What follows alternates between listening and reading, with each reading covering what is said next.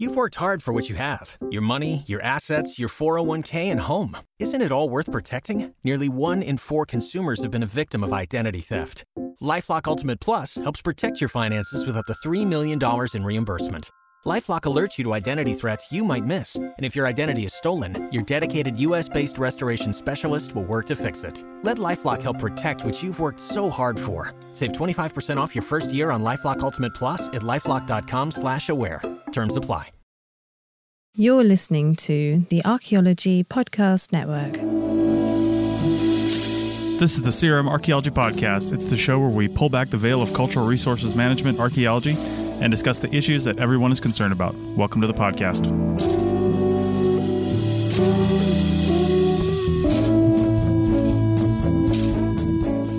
Hello and welcome to the C R M Archaeology Podcast, episode two forty-one for June fifteenth, twenty twenty-two. I'm your host, Chris Webster, and on today's show, we talk about different ways to get published. So open that new expense account because your huge advance is coming and because the C R M Archaeology Podcast starts right now.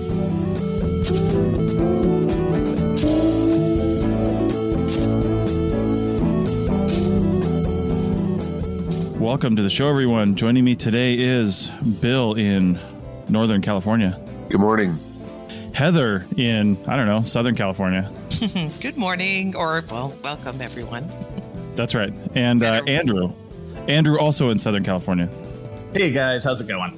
All right. And I am in Ocean Shores, Washington, rainy Ocean Shores, Washington. Mm. It uh, the rest of the world, uh, the rest of the country, I was looking at the weather last night. It's going to have highs this week in like much of Central Valley, California, on into the southwest and over into the southeast of like one hundred plus degrees. Yeah. Pretty sure the high every day this week and next week in Ocean Shores, Washington is sixty.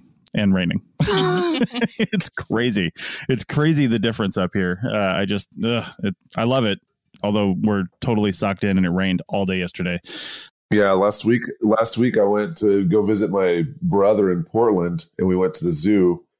Yeah. And uh, I, I learned real quick the difference between kids born in the Pacific Northwest and kids born in Tucson. Because when rain touches a kid from Tucson, like just sadness, you know, you just, I don't care about seeing that tiger. I just want to go, you know, and then the other kids are like, what's wrong? You know, they're soaked yeah. all the way. Their pants are soaked. They're totally yeah. soaked, you know. Well, yeah, let's go see the tiger. And my kids are just like, yeah, it's raining. Like, let's just go. That's it. The, the day's over. It's raining. Yeah. Last week, last week we were up in uh, a little tiny, tiny town called Quilcene, Washington. And it's just outside like Bremerton, Poulsbo area on the on the Washington Peninsula is a, a ferry ride from uh, Seattle. And there was a family up there next to uh, an old family friend of ours that has like this, it's kind of a family reunion, but they just invite anybody in. So we were hanging up there for the three days of Memorial Day weekend and it's outside, they're camping and it was literally raining the entire time. And some of the kids didn't even have like shoes on. I mean, it's oh upper fifties, gosh. Low sixties. It's raining. It's muddy. They're just running around. We're sitting by the campfire and, you know, having good food. And because one of the people that kind of runs the whole thing with one of the, the matriarch, she's actually an executive chef at a, at a fancy restaurant. And uh, so the food was amazing. And, you know, nobody cared that it was raining. You just wore a rain jacket and, you know, we're all sitting out there and it just did, it just didn't matter. That's Pacific Northwest for you. Yeah, no so. joke. Just, it doesn't like rain is not a thing. No one cares about rain in the Pacific Northwest because if they did, they wouldn't actually be able to go outside. Right, exactly. That's right. That's and right. When I, when I lived in Seattle, too, I remember, you know, I, I took the bus. So I'd get to I had a rain jacket on and an umbrella and I'm like, I mean, everything but a force shield to keep water from touching me. And I'd get to work, you know, my pants are reasonably dry. They'd dry off in a few, in a little while. My colleagues would come with just some, you know, cotton hoodie, pants totally soaked.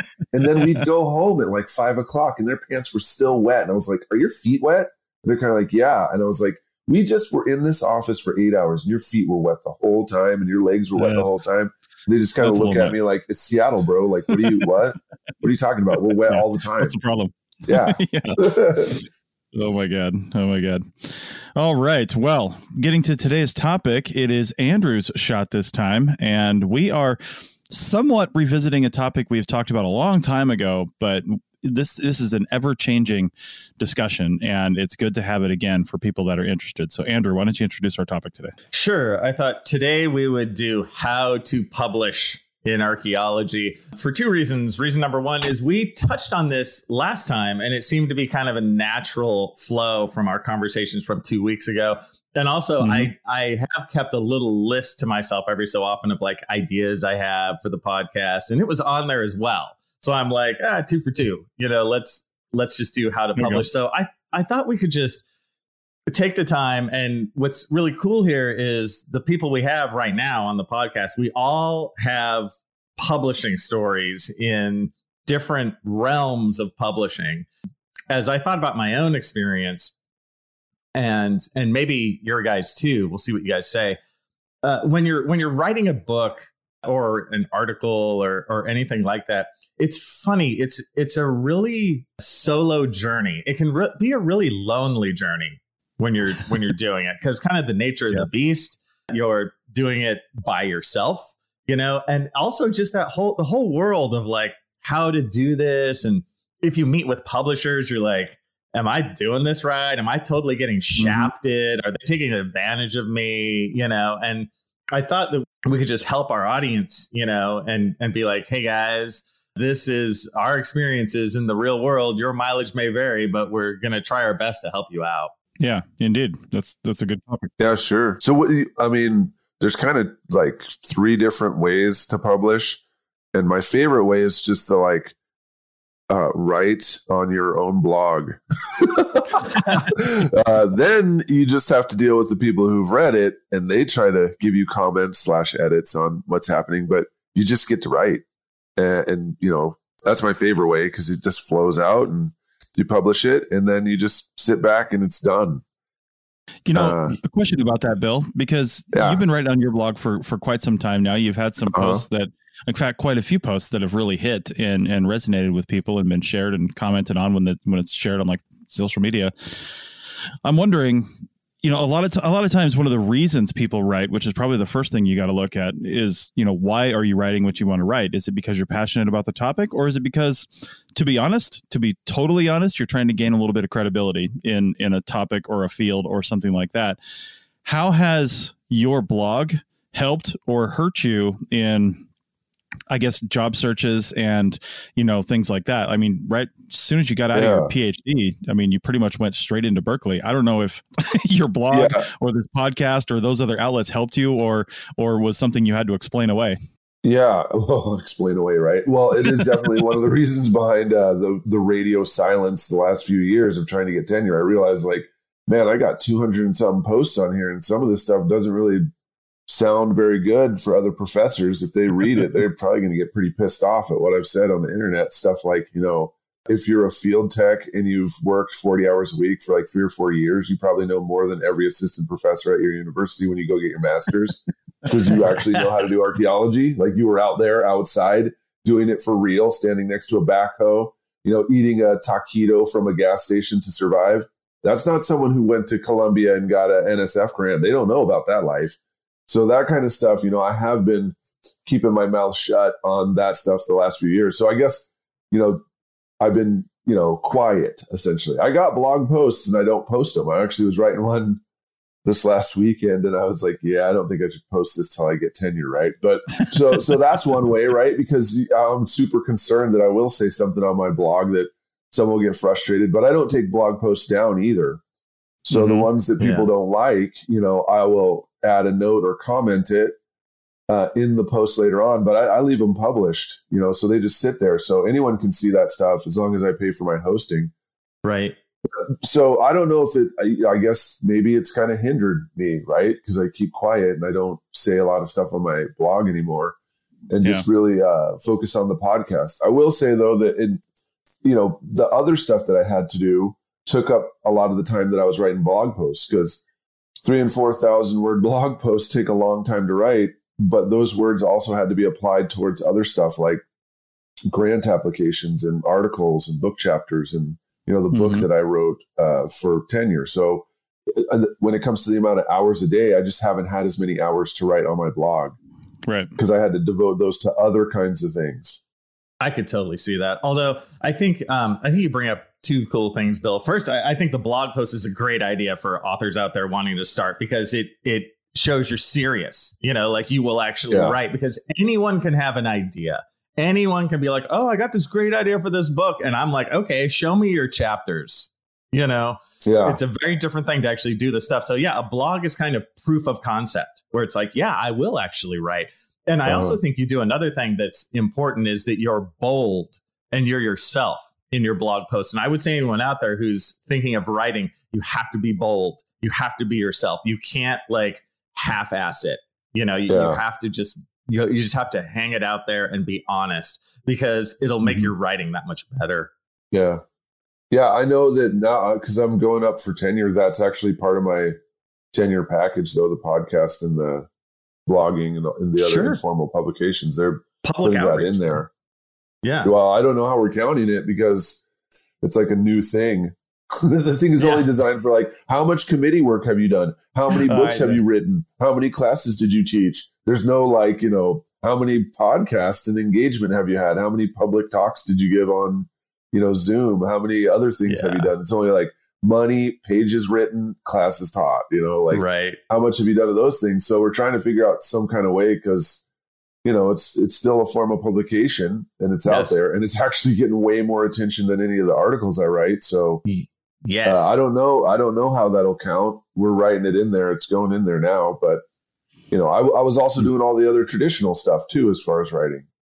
Well, so you're doing all this stuff. And, and you know, speaking yeah. of that, I was I was trying to figure out, like, okay, what kind of outlets of publications are there? So that, so we have like the blog, there's gray literature where you just kind of write a C R M report, you know, yeah. there's peer-reviewed journal where it's, you know, much more sort of academic kind of hoity-toity. You have the edited volume, which is like a peer-reviewed journal, but you kind of write a paper for a publication. You kind of do one chapter of a book, um, self-publishing, which I want to get to that, uh, Bill, I know that you've done. And then I would say you yeah. have classic, a classic publisher of a small publishing company, and then classic publisher of a large publishing company. And, and yeah. those were the ones mm-hmm. I could kind of tease out if I was thinking of, you know, the, the options for publishing something. Yeah. Yeah. I mean, there, yeah, you're writing for yourself or doing informal stuff, blogging, yeah. podcasting and stuff like that.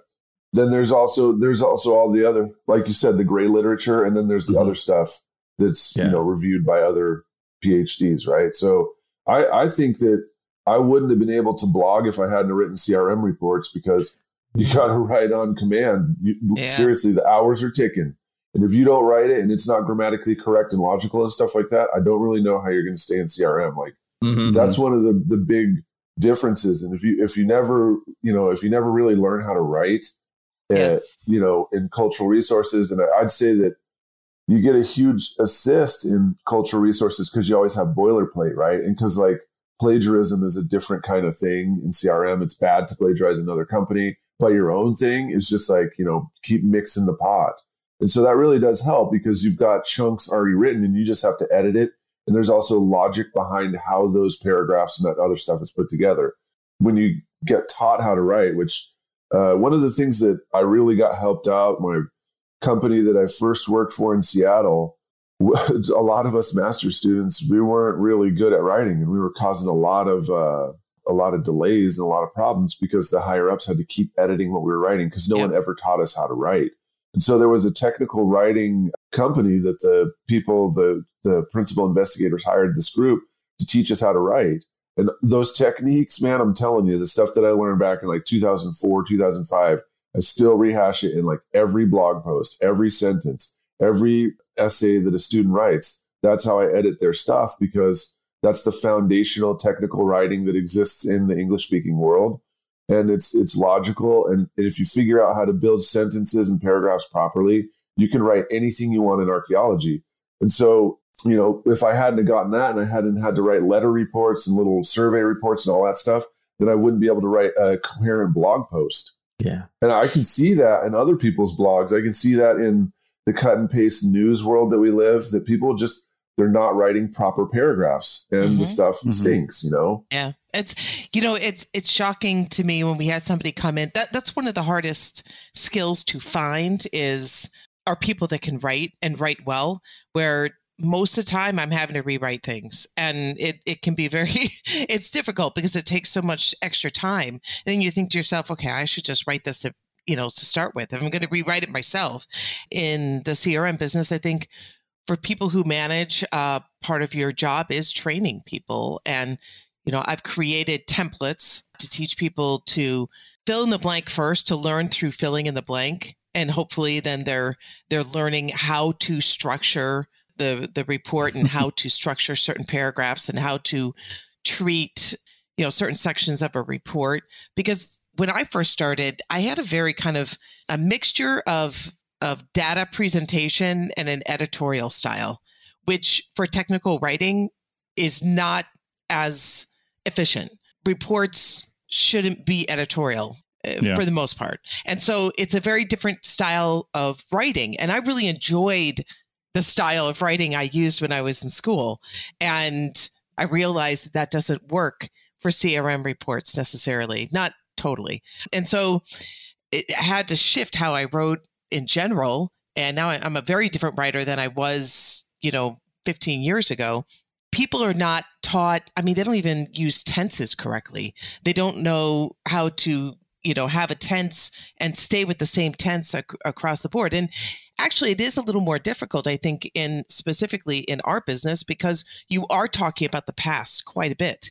And so you're trying to shift from presenting information in the present when you're talking about things in the past, I know can be complicated, but it really, people do have to think about that. And I don't think anybody even, I don't see people realizing that that is something that they should be thinking about when they're writing, you know, sections for a report. And so um, I think, you know, I know we're kind of getting off on the writing aspect here, but I think, I think that, you know, C R M writing is such an important skill, and they're not being taught that in, in school. Uh, I don't think personally, because most people that come out that I, we really are teaching people from scratch in how to technically write. Right. Yeah. No, I, I actually am.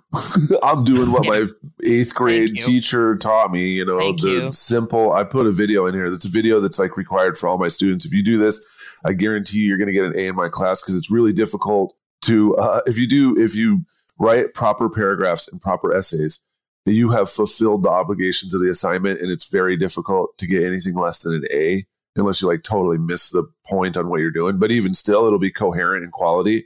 And when I see people write like this, it's what I was taught when I was like in eighth grade English. They don't teach diagramming sentences. This yes. is the background of that um, technical writing course that we had to take, you know, almost twenty years ago. This is what is. And so like watching this video, I, t- I show all my students, and I know the students who practice this well get grant, they get grants, they get scholarships, they get in to graduate programs, they get all kinds of stuff because they know how to logically write. I mean, yes. you can even, you can dispute your bill with Verizon if you properly know how to write a paragraph. Yes. And, you know, I think, I I mean, in the defense of u- university professors, I, it can be pretty overwhelming, because uh, students coming in from high school, they're not being taught this. We're, we're just, unfortunately, in our public school system, we're not teaching people how to write. Yeah, but... So, yeah. Oh, sorry. I just wanted to say also, once again, the professors don't know how to write. Like, read what they write. It is not quality. And you can really? look at the paragraphs and figure out that it doesn't make any sense. You look at these long one-page paragraphs that are just, yeah. you know, pasted together with semicolons, all kinds of crazy adjective yeah. use, very wow. unclear sentences and stuff, and it gets published. Because the publisher, well, we'll talk about this in the next seg- segment, yeah. but those Horrible. who are publishing these articles are not there to police our grammar. It's yes. there to just get content for people to yeah. look at it. True. And and you do see that in news articles. Yeah. That is, is actually pretty shocking right. in the last few years. Yeah. Okay. So let's go ahead and take a break. And on the other side, yeah, we'll get into a little bit more publishing, maybe some book publishing stuff. So we'll do that in a minute. Looking to expand your knowledge of X-rays and imaging in the archaeology field? Then check out An Introduction to Paleoradiography, a short online course offering professional training for archaeologists and affiliated disciplines. Created by archaeologist, radiographer, and lecturer James Elliott, the content of this course is based upon his research and teaching experience in higher education. It is approved by the Register of Professional Archaeologists and the Chartered Institute for Archaeologists as four hours of training. So don't miss out on this exciting opportunity for professional and personal development. For more information on price pricing and course structure, visit paleo imaging dot com. That's P A L E O imaging dot com, and check out the link in the show notes. Join us today during the Jeep Celebration event. Right now, get twenty percent below M S R P for an average of fifteen thousand one hundred seventy-eight dollars under M S R P on the purchase of a twenty twenty-three Jeep Grand Cherokee Overland four by E or Summit four by E. Not compatible with lease offers or with any other consumer incentive offers. fifteen thousand one hundred seventy-eight dollars average based on twenty percent below average M S R P from all twenty twenty-three Grand Cherokee Overland four by E and Summit four by E models in dealer stock. Residency restrictions apply. Take retail delivery from dealer stock by four one. Jeep is a registered trademark. Welcome back to the C R M Archaeology Podcast, episode two forty-one, and we are joined by Doug. Doug, how's it going? Hey, everyone. All right, so we're going to continue talking about publishing, and to kick off segment two, I'm going to hand it over to Doctor, author, Professor Andrew Kinkella. Go ahead. I am so important, but I do have a couple other titles which you didn't get in there, and I'm very angry. Uh, well, so, uh, you know, it's segment two. Just get it I straight. I got a few for time. you, Andrew. Yeah. I got a few for you, Andrew, but I don't think yeah, it's appropriate yeah. on a podcast. So, I'm sure uh, there are a few more. Look, look, I'm a professional, so I'm going to bring it back and get through this. Um, so, uh, yeah, last the the last bit there, we were talking about publishing kind of in the C R M world and technical writing and that kind of thing, which is a skill that is is so good to have if you have it. I know I'm classically, it's one of my difficulties. But on the on the flip side, on on the complete other side of the coin, if you're trying to publish something and you want to go to a publisher, you're like, oh, I have an idea for a book. There's a couple different ways to go about that. And I know I personally mm-hmm. had a ton of questions about this. But for myself, I, I I would ask, I asked colleagues and other people, and I have to say that their answers didn't help me that much. And I think it it goes back to what we touched on last time, uh, which is it's such a solo effort and there's so much variety. But what I would say shortly is if you meet with a publisher, in my experience, they'll always say that your idea is great, no matter what, because they want right of first refusal. What if you come up with an awesome book? You know, so almost yeah. no matter what you say, you know, they'll be like, oh, yeah, yeah, that sounds oh, send it to me. So if you do have an idea for a book, I would definitely write it down, though. And the pr- I'm telling you, the proof is in the steel in the walls, meaning, yes, again, yes, you can have an idea, but write it out. And as you're writing your idea, I would do a few things. First, most publishers' websites have a little tab that'll say like for the author. Yeah. Go there and, and they'll have the directions on what they want for submissions. And most of them are very, very similar. Mm-hmm. Like they'll they'll say that, that they want like a title. They want like uh expanded table of contents where you kind of explain what each chapter is. And then they'll want you to write one chapter. It's usually chapter one, but it's whatever you have the most kind of impetus to write. So that to me is a major, major step. If people are interested in publishing, it's actually writing out that prospectus, you know, and you'll also have to answer questions like, what books does this compete with? And you have to think like a business person at that moment. You can't just be like, well, my awesome idea competes with nothing just because it's me. No, the world doesn't care. You have to think as yeah. a publisher, you know, you have to be like, oh, yeah, who's going to actually buy this? And how much is it going to cost? And is it going to be color photos or black and white? You know, there's there's a lot there, but I would not be fearful of meeting with a publisher or anything like that. Just I would do it. I would be professional about it. Uh, meet with different publishers. It's so funny, like ones that you think would never want it might totally want it and vice versa. So mm-hmm. variety is the spice of life when when meeting with publishers. I think, too, in my experience anyway, and my experience is extremely limited and very fortunate, to be honest. But in my experience, and there's there's some other things to look at as well, especially the type of publisher that you're looking at. Right. Oh, so yeah. if they've already got a book that or, or a series of books or a number of books that are exactly like the one that you want to write, not that it would be the same book, but it's like in the same vein. They don't necessarily want to compete with themselves. You know what I mean? Right. So if they've already got something that's doing really well, like I wouldn't approach Tom King's uh, publisher and say, I want to write a book called Cultural Laws in Practice. They're probably not going to do it. Right. He's on like the seventh edition or something. So, Absolutely. you know, th- that's just too much competition. And, but these smaller publishers, too, you got to think, you got to figure you're not talking to Random House here. Right. You're not trying to, mm-hmm. to write the next Harry Potter. If you are and you're Brian Fagan, then you better have a pedigree like he does and, and the and the books that he already does in order to get a, a, a a publisher like that, because they're likely going to give you some kind of an advance or something to yeah. actually write this book, but you have to have the the cred to do that. But more than likely, you're going to approach somebody who's a little smaller, like I did randomly, not even looking to publish a book. I saw the Left Coast Press table, and I'd heard about Left Coast Press. Tom King had published there quite extensively, and other people had right. published there. And it just, Left Coast Press was like a publisher for archaeology books, right? Like, and it's like a yeah. small publisher for archaeology books. They're based in California. I like it just, they seemed like a good fit. And I had quite a few blog posts, and I had a, a whole series of blog posts that I'd actually put together. I'd, I'd pulled from my blog, I'd fleshed out the posts a little bit, and I put them all into a P D F. And it was, I don't know, it was already basically something that was done. And I was thinking about just making an ebook or some sort of collection out of it, so people could get this collection of information that I'd already written.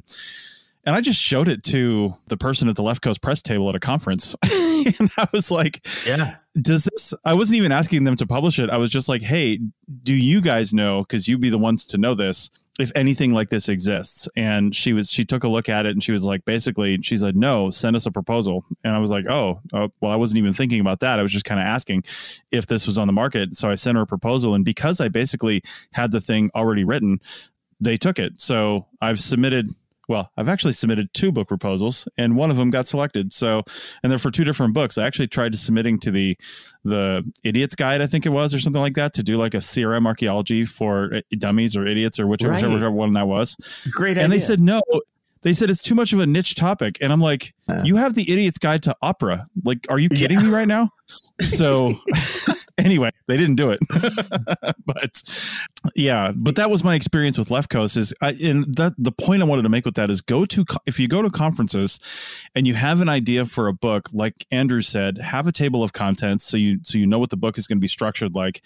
Have a chapter written, or at least most of a chapter written, so they can at least see your writing style.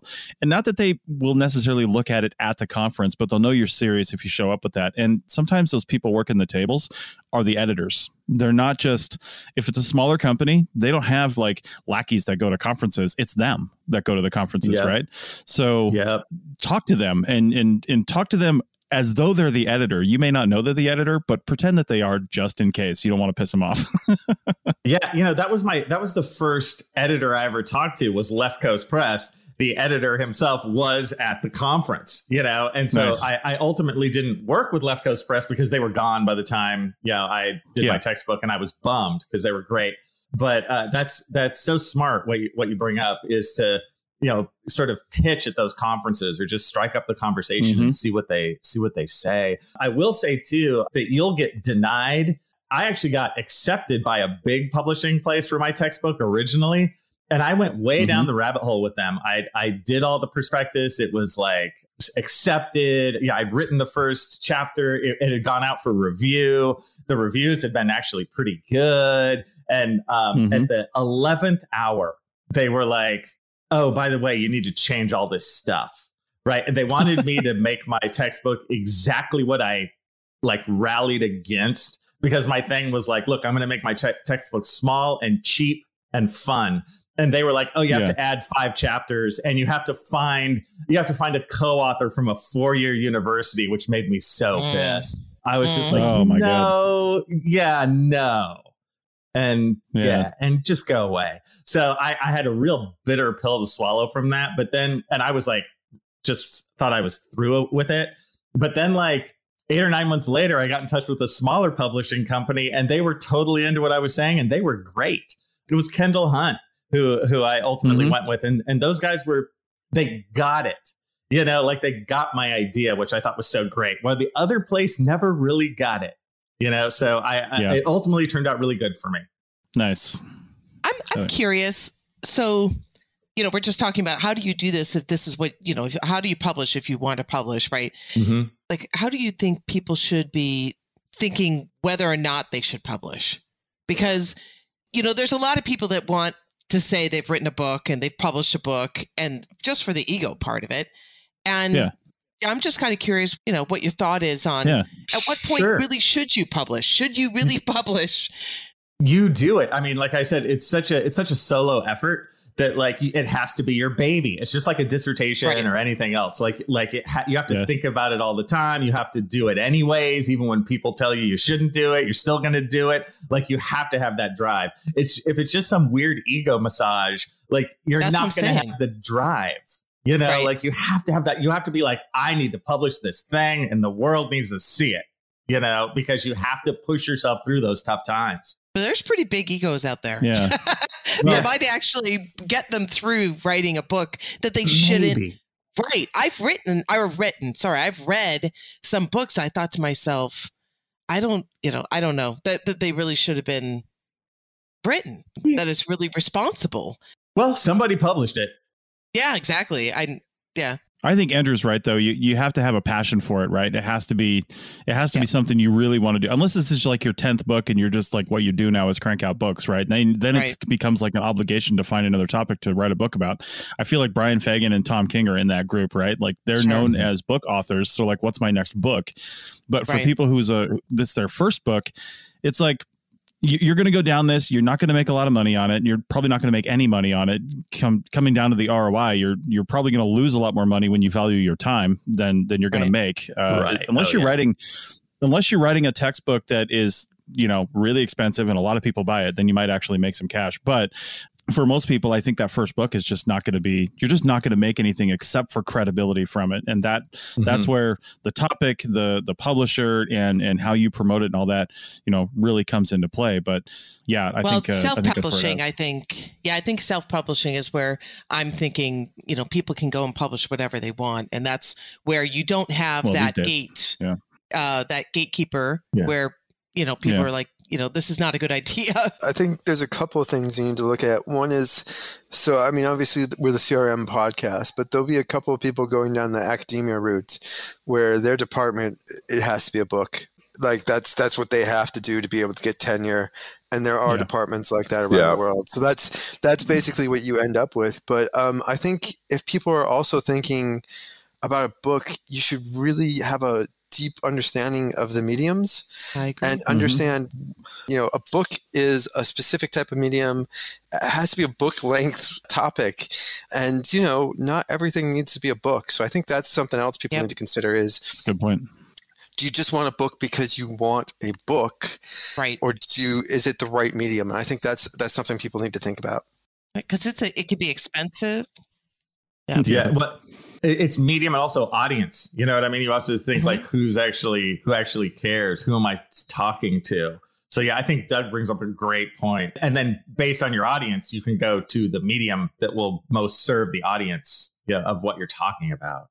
I, I like Bill's yeah. idea that, you know, starting with a blog and really kind of yeah. testing it out and seeing whether or not, and, and exactly what Chris was saying is that, you know, over time you were writing these articles and you realize, you know what, there's enough here. So right. you have to be mm-hmm. patient and not just want to jump into, I'm going to write a book, but start writing and figure out really, is there something here that other Definitely. people haven't done, that you have a unique yeah. perspective on, and yeah. you, and that you actually have the credibility to write it. There are yes. people that mm-hmm. have written books that uh, personally it, it's a little upsetting because, you know, there's a lot of people that think, oh, there's a book on this, and they automatically have credibility because the person has the book. When that's not true. I mean, there's a lot of books out there that are that that have a lot of crap in them, and yeah, you can be steering yeah. people the wrong way. Yeah, yeah, but it's like turn that frown upside down kind of thing. You see those books, yeah. and it should give you drive to be like, you know what, mine's yes. going to be better. This is great. Those are right. crap. You know, right. I, I love stuff like that. Mm-hmm. So. I would also add that, you know, part of having a publisher is they can give you support, and sometimes they also just wave it through, as we've sort of been talking about. Uh-huh. So, you know, also like when you're beyond medium is also thinking about what you want to get out of having a book. So some people yeah. want a book, as we've been talking about, to like have their street cred or whatever mm-hmm. you want to call it.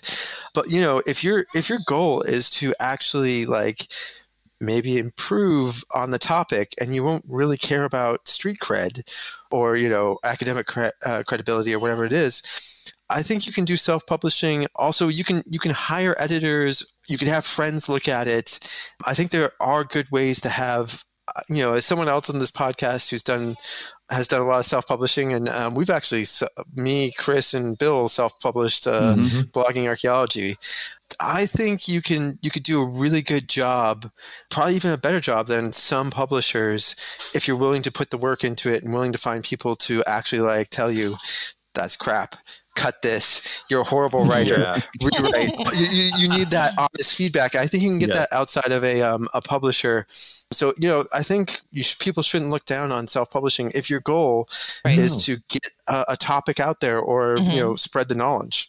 Yeah, but but you have yeah. to be honest, and it's just like you said, Doug. It's like if you're willing to put the work in. And for me personally, knowing myself, I'm like, there's no way I could ever self-publish anything. You know, so I I go to the outside, and I'm happy with my choice, but it is a choice. Yeah. And I think I'll finish this segment out with uh, some other topics regarding going with a publisher. If you self-publish, you're, you're on your own, you're on your own timeline, right? So you got to look at, if you're going with a publisher, why are you going with a publisher? Are you going with a publisher because you've always wanted to publish a book with that publishing house? I mean, that is kind of a thing for some people, right? They're like, oh, I've always respected these guys. I want to have a book with my name on it and, and that publisher. That is definitely a reason people choose sometimes. But then also the push that your editor will give you, right? Uh, you you mm-hmm. might need that motivation, that push and that advice. And because they're, they're not going to help you write the book necessarily. I mean, certain editors are, are a little more hands-on than others, but they will give you some pointers and they'll go over like a paragraph. This was my experience. They would like go over a paragraph or a page and say like, okay, now do that throughout the book because, you know, you did this everywhere. I was like, oh, son of a bitch. Okay. Um, but th- they don't necessarily edit for content either sometimes. Again, different editors have different styles, but right. so if you need that kind of structure, that's another good reason to go with a publisher. But then also, I think one of the biggest reasons to choose the right publisher for your book is how are they going to promote it? Because one of the reasons you're only getting eight or nine percent is because they should be promoting your book.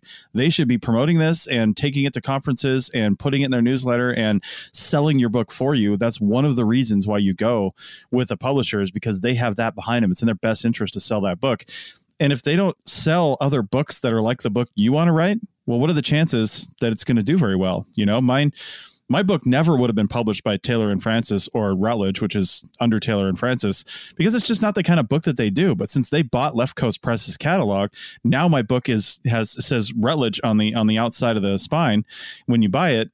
And did they promote that book in the last five years or four years since they bought Left Coast Press? No, not even a little bit. It's never at conferences. It's never anywhere, but it's on their website. You can find it. You can buy it there. They've raised the price several times, which is stupid. It's just that I would never publish this book with them. This is not the right kind of book to publish with that kind of publishing house. So with that, you know, you're better off spending your money on an ArcPodNet membership. So go to arcpodnet dot com forward slash members. Oh, that was smooth, Chris. That was right? smooth. Right? So we'll be back in a minute to wrap up this discussion. Spin your passion into a business with Shopify and break sales records with the world's best converting checkout. Let's hear that one more time. The world's best converting checkout. Shopify's legendary checkout makes it easier for customers to shop on your website, across social media, and everywhere in between. Now that's music to your ears. Any way you spin it, you can be a smash hit with Shopify. Start your dollar a month trial today at shopify.com slash records. Welcome back to episode two forty-one of the C R M Archaeology Podcast. Doug, I think you had a comment right before I, I ended the segment. Yeah, it's not going to be as a smooth segue as you're uh, you're selling there, but um, I was going to say something you guys had also mentioned, um, just triggered something. Is if you're writing a book, I mean, we've sort of been talking about it as an individual, but you know, a lot of times, a lot of people sort of team up, and it'll be you and someone else writing a book, or you and a couple of other people. And also, it, it, this comes back to sort of like your editor as well. Is the process of doing a book can take years. I mean, mm-hmm. I mean, the the quickest I think you, you're you might be able to get away counting it out in months if you already have an idea and you're super motivated and you can get everything done. But you're talking about a several year process, and with that, you want to think about like relationships. And that sometimes, like when you're going to a publisher, it's not so much the publisher but the editor, because you're going to be working with this person for a very long time, and they are going to be commenting on something that's going to be very dear to your heart. Maybe, or maybe not, you know. And I think, yeah, a lot of something else people need to consider is the relationship. So either relationship between you and your other authors. Can you stand working with these people closely for the next couple of years? Also, you know, relationship with your editor. Do you like your editor? Can they give you honest feedback? Will you take honest feedback from them? Those are some things mm-hmm. people need to consider. Yeah. Real quick on that. My book was essentially written, like I mentioned, when I showed it to my eventual publisher, Left Coast Press. And it was thirteen months after that, that it was a hardcover book, like thirteen months. And that's just because of the the proposal process. They had to accept the contract. And then, you know, I had an editor and then I had a copy editor and they had to do the cover and the book and just getting it into the, the factory to actually get it made. You know, all that has to go on a cycle. So thirteen months and I walked in with sixty thousand words written. Right. So that's a long time. Yeah, that sounds about right. And also I, yeah. you know, I'm working on a book. I don't know how many words or so, but uh, I think I started it in um, two thousand eighteen. Mm-hmm.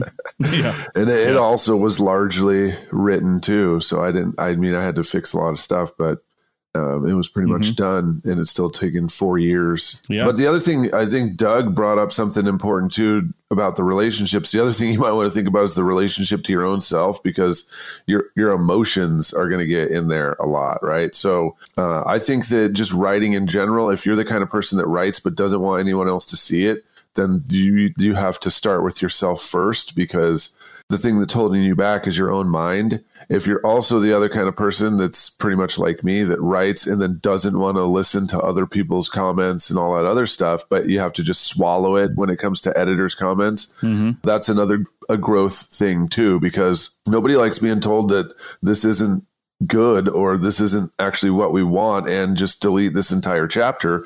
But a lot of times that's what you got to hear, because what you're writing is not good and it doesn't make any sense. And who knows why you even tried to put it in there, right? So if you don't have other people read your stuff and give you good uh, comments, uh, not just technical comments, you know, of course, on structure and all that other stuff, but, you know, just comments on logic and why is this there? Like, you really need other people to help you make this finished project. And if you're the kind of person that can't deal with edits and comments and stuff like that, then you, once again, you have to start with your own self. And then finally, uh, this is something that you're going to be working on for a long time.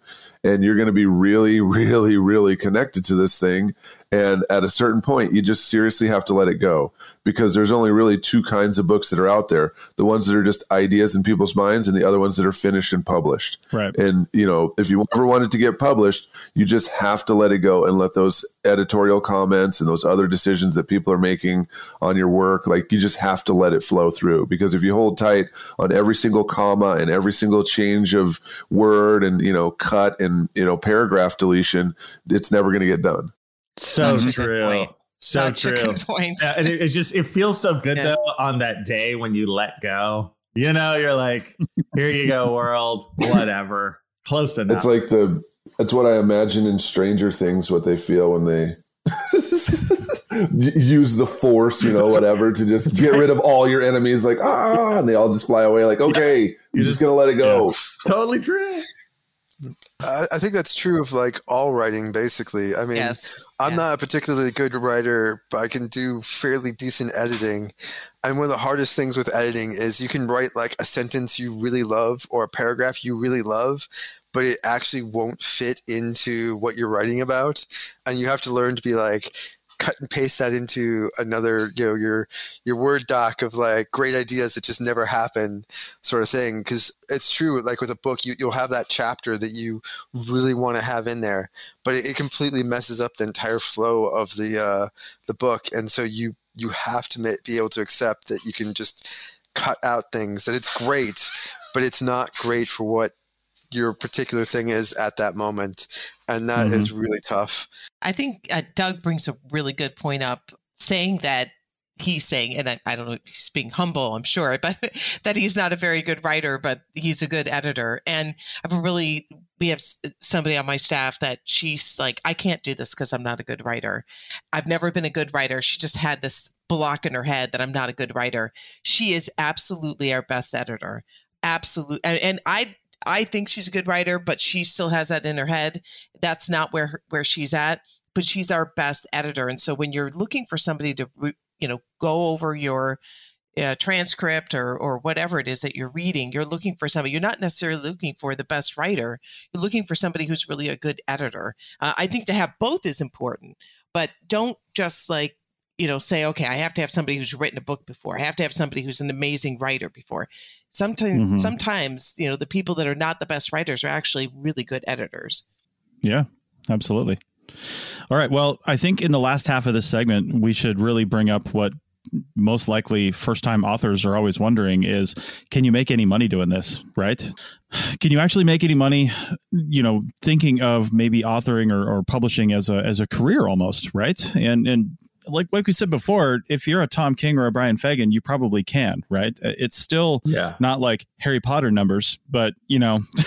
It's it's it's good numbers more than likely. Otherwise, they wouldn't be able to keep cranking out books like this because it's a long time, as we've talked about for the last almost hour. It, it it's a long cycle in getting this done, and especially if you're going to put something together that's, you know, well researched and well written and edited. I mean, it's a it's a, a year to a couple of years and uh, or more. And if you're going to do this as a career, well, you have to be able to support yourself doing that. So I will cut to the chase right now. Um, I'm still getting checks from Taylor and Francis. I get one every June. My last one was, I had to pull up my account right here, June twenty-fourth, which means payday is coming soon as Ooh. We're recording this. It's June fifth, so I'm expecting anything from Taylor and Francis coming soon. And last year, which would have been, I think the seventh year or sixth or seventh year my book was out. I think last year was, because I think it was published in two thousand fourteen. So that would have been the seventh year. We're coming up on the eighth year. But last year, my deposit was, wait for it, forty-three dollars and seventy-eight cents. Oh, all right, money bags. Ooh, big time, big time. Yeah. Wow. That's what I'm talking about. Uh, to be honest, though, with like zero promotion from either myself or Taylor and Francis, I'm kind of shocked that I got that much because, like I said, I get eight percent if they buy the book from the publisher, right? eight percent of, I think Taylor and Francis is selling it for like forty some odd dollars right now, which is, again, ridiculous. It's a twenty dollar book at best. But I think they're selling it for forty something and I get eight percent off of that. Now, if you buy it from Amazon, which is more than likely where people are getting it, yeah. I get like five percent or four percent or something like right. that. It's way less if you buy it from another another reseller. And if you buy the ebook, I think there's an ebook and I don't think there's an audiobook. I don't think they did one of those, but I think there's an ebook and I get even less off the ebook. So right. I'm shocked that it's that much. When you're looking at eight percent, I mean, that's like, I don't know, fifty to one hundred sales, you know, or something like that, or whatever it is in the in the year before that. And it's calendar year. So they stop the billing at the end of the calendar year and then right. they wait until June to pay you because they figure all that stuff out. So, yep. But yeah, that's where I'm at with that book. And it's been about that almost every year good. Since I published it. That's my experience too, pretty much. But I'm brand new to the, like my book was just published in January twenty twenty-two. So I've, what yeah. so far I've gotten is nothing because the check hasn't, you know, come around yet. But my but my sweet deal is better than your sad eight percent, my friend. Oh, yeah. I, I think I, I think I'm twelve or something like that. And oh, um, man, I know, dude, it's I'm I'm famous. But uh, but that brings yeah. up that is one of the main things people ask, you know, like, how much do you make? And I would not go into it thinking you're going to like have a new career because you're not Brian Fagan and you're not yeah. Tom King. But I would just think of it as a side hustle. You know, think of it as something like when that check comes in, you go, oh, sweet. You know, oh, that's cool. I'll go out to dinner because I wrote this book. Like, you know, that's that's what it is. That's that world. So, yeah, don't think mm-hmm. you're going to get rich. It's just a fun side hustle, but it's something you're passionate about and it's worth it. You know, well, a couple of things on that, though, because I I think I beat th- those records since Amazon pays every month. So oh, when you oh, self-publish yeah. on Kindle Direct, yeah. like I have, and I have three ebooks on there, and they, they, I think the most expensive one is like seven ninety-nine, right? So every other one mm-hmm. is four ninety-nine. Every every month I get anywhere from ten to forty dollars from those three wow. ebooks, and yeah. I, and I have for like the last, I don't know, seven years since I published them or whatever. Yeah. So that's what happens when you and and I hired editors to edit those books too. I think the first one I did it myself. And then after that, I had uh, a couple other C R Mers do like internal reviews on them. And then I had an editor actually go through it. And, you know, so that's, that's, a, if you self-publish, then you get the money, right? And you put it mm-hmm. on there, you're responsible for all the content, but you get all the money and it just keeps flowing in in a small stream. Once again, not enough to retire on. But the What's, thing that my, my wife, oh, go ahead. What's Amazon's cut? Is it seventy thirty? I don't remember. No, yeah. no, I think I think they're less. Oh yeah, yeah. The publisher gets seventy and Amazon gets thirty, right? I can't remember. I'll have to look at it. When you self-publish, I was wondering how, what your cut is when you self-publish, because Amazon definitely takes something for you to publish on Amazon, but I just couldn't remember what the percentage was. So I know that there's a fee based on how many kilobytes, but it's like pennies per pennies per sale, oh, okay. right? Like less than a penny okay. even per sale, because my yeah. books aren't huge. And then they also, yeah. they it depends how much you charge for it as well. They take a percentage yeah. if it's over like seven ninety-nine. There's there's a bunch of different. It's a bit complicated. Yeah, is it? But there like are. The, yeah. the more you try to charge, the more they take, right, Doug? Yeah, yeah. Mm-hmm. yeah. So yeah. How, how about how about the other side? We're talking about how much money you make. How much money does it cost if you're actually, let's say, self-publishing a book, an actual book, like a tangible book, not not an ebook? Yeah, I don't know, because uh, I publish uh, online, right? So right. In a well, sense, there's no difference, because if you do, say, print on demand, because you, you're not going to be, so if you self-publish, you're not going to be able to like do a hundred or two hundred book print run. I mean, you could, and then spend the rest of your life hawking them at conferences. Right. Um, but you're, you're never going to get them into like bookstores or to universities, right. But you could do basically print on demand. And essentially that, so Amazon does that as well. And there's a couple of other mm-hmm. places. Yeah. And, and it's the same sort of deal. You, you basically, they'll charge you, you know, X, it'll be so much per, well, it depends. Oh, okay, sorry, this is going to get a bit complicated, but, you know, quality of paper. So your paperweight, is it hardback, paperback? Are you using glossy covers? Yeah, right. picture, yeah. color pictures, glossy yeah. cover. Mm-hmm. You know, it depends on your cover, glossy, right. matted. There's there's a whole bunch of stuff, but, but essentially you could, you get that charge, and it could be basically a fixed price, and you could pad on top of that whatever you want. So let's say, you know, it costs twelve dollars plus shipping, whatever that is, what is to publish it. You could then j- charge like twenty plus yeah. shipping, or twenty-five. So it's it's up to you to do that. So it doesn't. You can basically pass on the unit cost directly to whoever wants that. Right. If as you're if you you're self-publishing. Well, so the other the other piece too, Doug, because I remember doing this through CreateSpace, and they got bought by Amazon. You you do, Doug's exactly right. You choose the paper, and you choose whether it's going to be paperback and what the size and dimensions of it are going to be too. So that matters. Like the bigger, bigger book with more glossy images is going to cost more right. to create. However, the person who buys it, they get a discount based on how many they get. So if they just get one, then they pay, you know, like whatever you set, twenty-four ninety-nine. But if they buy twenty of them, then it could be down to like twenty-one dollars. And then if they buy one hundred of them, you know, it could be down to seventeen dollars. When it only costs Amazon like thirteen or fourteen dollars to produce each book. So once again, you, you set the price, but you also set the break on the deal. Mm-hmm. And you want to have an incentive for them to buy more of them. Right. Mm-hmm. I know this is just kind of a, a little side conversation here, separate from what we've been talking about, which is just actually writing books. But I did want to talk a little bit about journals, which is the first thing that, you know, those of us that are, you know, start off in academia, that's the first experience that we have in publishing our actual written work. And I'm curious what everybody thinks about uh, where, you know, the future of journals is. That's the reason I ask. Uh, there was a, a recent um, email that went out um, to members and for the uh, California Archaeology Journal, and they literally had no submissions. Like Kathleen Hall was begging for people to submit and uh, still is. And, uh, you know, I think that it is a, we're, we're seeing kind of a paradigm shift in that, that used to be, used to be competitive, used to be difficult to get yeah. uh, in certain journals to get yourself published. And now we have, like, just within a few years, we have journals that are begging for submissions. Yeah. And I'm curious what everybody's opinion is on why that is the case. I have my own ideas, but I super want to hear what Doug has to say.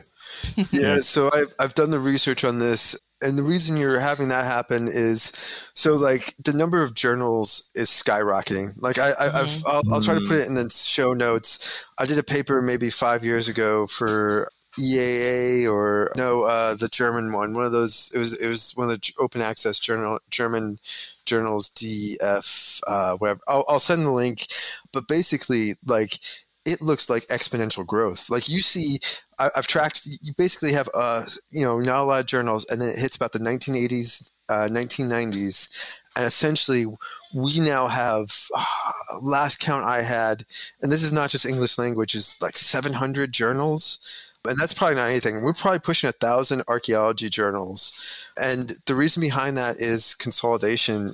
So a lot of the publishers are now being bought out and they're they're sort of turning into monopolies. Um, but what's driving that is uh, universities and the big bundles. So what happens is the publishers will bundle together all their, their journals. So they'll say, look, uh, you know, for a, a low fee of what, you know, ten million, you can get two thousand journals. And everyone looks at the numbers and like, okay, two thousand journals, that's better than like five hundred journals for the same price, not caring about quality. So what we've seen is just tons of organizations just start creating journals left and right. Because, you know, it, it costs them almost no money to create a digital journal. Even a print one costs no money for those big publishers. And almost all universities now do bundled big deals with a publisher. So they're not just buying one journal, they're buying five hundred journals. And so it's all about the number. Manny was a big one before it got bought out and started just creating journals left and right. They also bought a lot of people. They bought uh, Left Coast Press journals. They bought the other smaller one, Adamira, I think. Mm-hmm. There's another one they bought. And then uh, Cambridge is now becoming a big one where they were adding more journals. Like, it's basically become somewhat of an arms race to just produce as many journals because it has to do with the big bundles for universities, and that's where the money's at. But see, um, on the flip side, well, on, on the flip side, I'm I, what I noticed though is if you're going for tenure, it's always the same two or three journals that they want to see you in. So that's what I why I think it's so interesting, this sort of dichotomy. Yeah. yeah. There's also another paper that went out, this was published maybe fifteen years ago by triple A, American Anthropology, and it really depends on the university. So some universities literally have, you need to be published in these three journals, anything else you didn't publish. They, they just look at it as like you, you you wasted your time and you did, you know, why were you wasting your time publishing anywhere else? But that's really mixed. Um, it really depends. And then there's a lot of other places that are just like, yeah, you know, whatever, just send in your tenure application. Yeah, put a bunch of journals in there. Here's a box, uh, fill it up, and uh, we'll see you at tenure review. So it's really mixed. Yeah, and and yeah, so basically we're being driven by a ton of journals because of the economics of.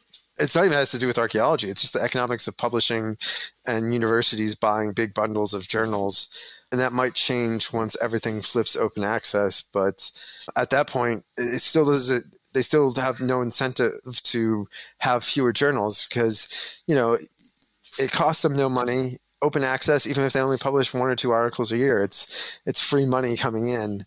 Uh, yeah. I, sh- I, I exaggerate with the free money. I know there's some minor costs and stuff, but yeah, there's basically there's you have so many places you could publish or shop around. So now, even if a paper doesn't get published in your first venue, you have I don't know in English language. I forget what maybe three or four hundred different archaeology journals. Uh, and I'm talking yeah. like. Pretty much pure archaeology. If you break out into like museums and general heritage, add a couple hundred extra on top of that. And I'm sorry, yeah. guys, we're probably going over yeah, time it, now. It's all right. The, but the other critical factor too, Doug, is that there's just fewer professors who can ever write anything. And it's pretty much professors that are writing these articles. So, you know, you got fewer professors that are on the tenure track and more adjuncts. That means people who are overworked and, you know, they're not going to get their mm-hmm. job. It, it's almost impossible for them to publish or get hired uh, after a few years. So that's another huge thing. There's just fewer people yeah. who are writing for this stuff at a time when there's more journals. Okay, well, on that happy note, I think we're going to end this podcast, at least the regular part of the podcast. However, as you can see, we do have a lot more to talk about journal publishing, which is more than likely the route that anybody who wants to publish and become an author is going to go is, is more than likely the journal route, just because, as we've stated, book publishing is still kind of like still a little special in the fact that it, it, there's more gatekeepers in, in book publishing unless you self-publish. So We're going to do that in the bonus segment. So if you're a member, head over to your member pages and find this episode. You'll find the ad-free version with, again, no ads, and you'll find it typically a few days early, but you're already listening to it, so it's already out. And the bonus segment will be listed right there with the episode in the bonus pages, not in the regular pages, because this is a benefit. If you're not a member, head over to arcpodnet.com forward slash members. It's only seven ninety-nine a month. I think I said per day one time, which would be, you know, we'd all be driving Bentleys if that were the case, but it's not. It's seven ninety-nine a month, and it's, I think, twenty percent discount if you get it annually. So it's actually pretty affordable, helps us, keeps the lights on, and you get a lot of value for that. So here we go. Uh, we're going to do the bonus segment next. Again, head over to those pages. And if you're not a member, arcpodnet.com forward slash members. We'll see you guys next time. Goodbye. All right.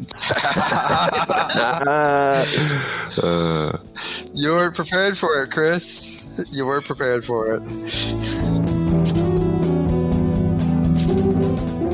That's it for another episode of the C R M Archaeology Podcast. Links to some of the items mentioned on the show are in the show notes for this podcast, which can be found at www.arcpodnet.com slash CRMArcPodcast. Please comment and share anywhere you see the show. If you'd like us to answer a question on a future episode, email us. Use the contact form on the website, or just email Chris at archaeology podcast network dot com. Support the show and the network at arcpodnet.com slash members. Get some swag and extra content while you're there. Send us show suggestions and interview suggestions. We want this to be a resource for field technicians everywhere, and we want to know what you want to know about. Thanks, everyone, for joining me this week. Thanks also to the listeners for tuning in, and we'll see you in the field. Goodbye, Doug. Goodbye. See you guys next time. Thanks for listening, everyone. You guys all just waiting, just waiting. And Doug... I'm just gonna just gonna bring it back in. He's even muted. All right, we're gonna we're gonna edit.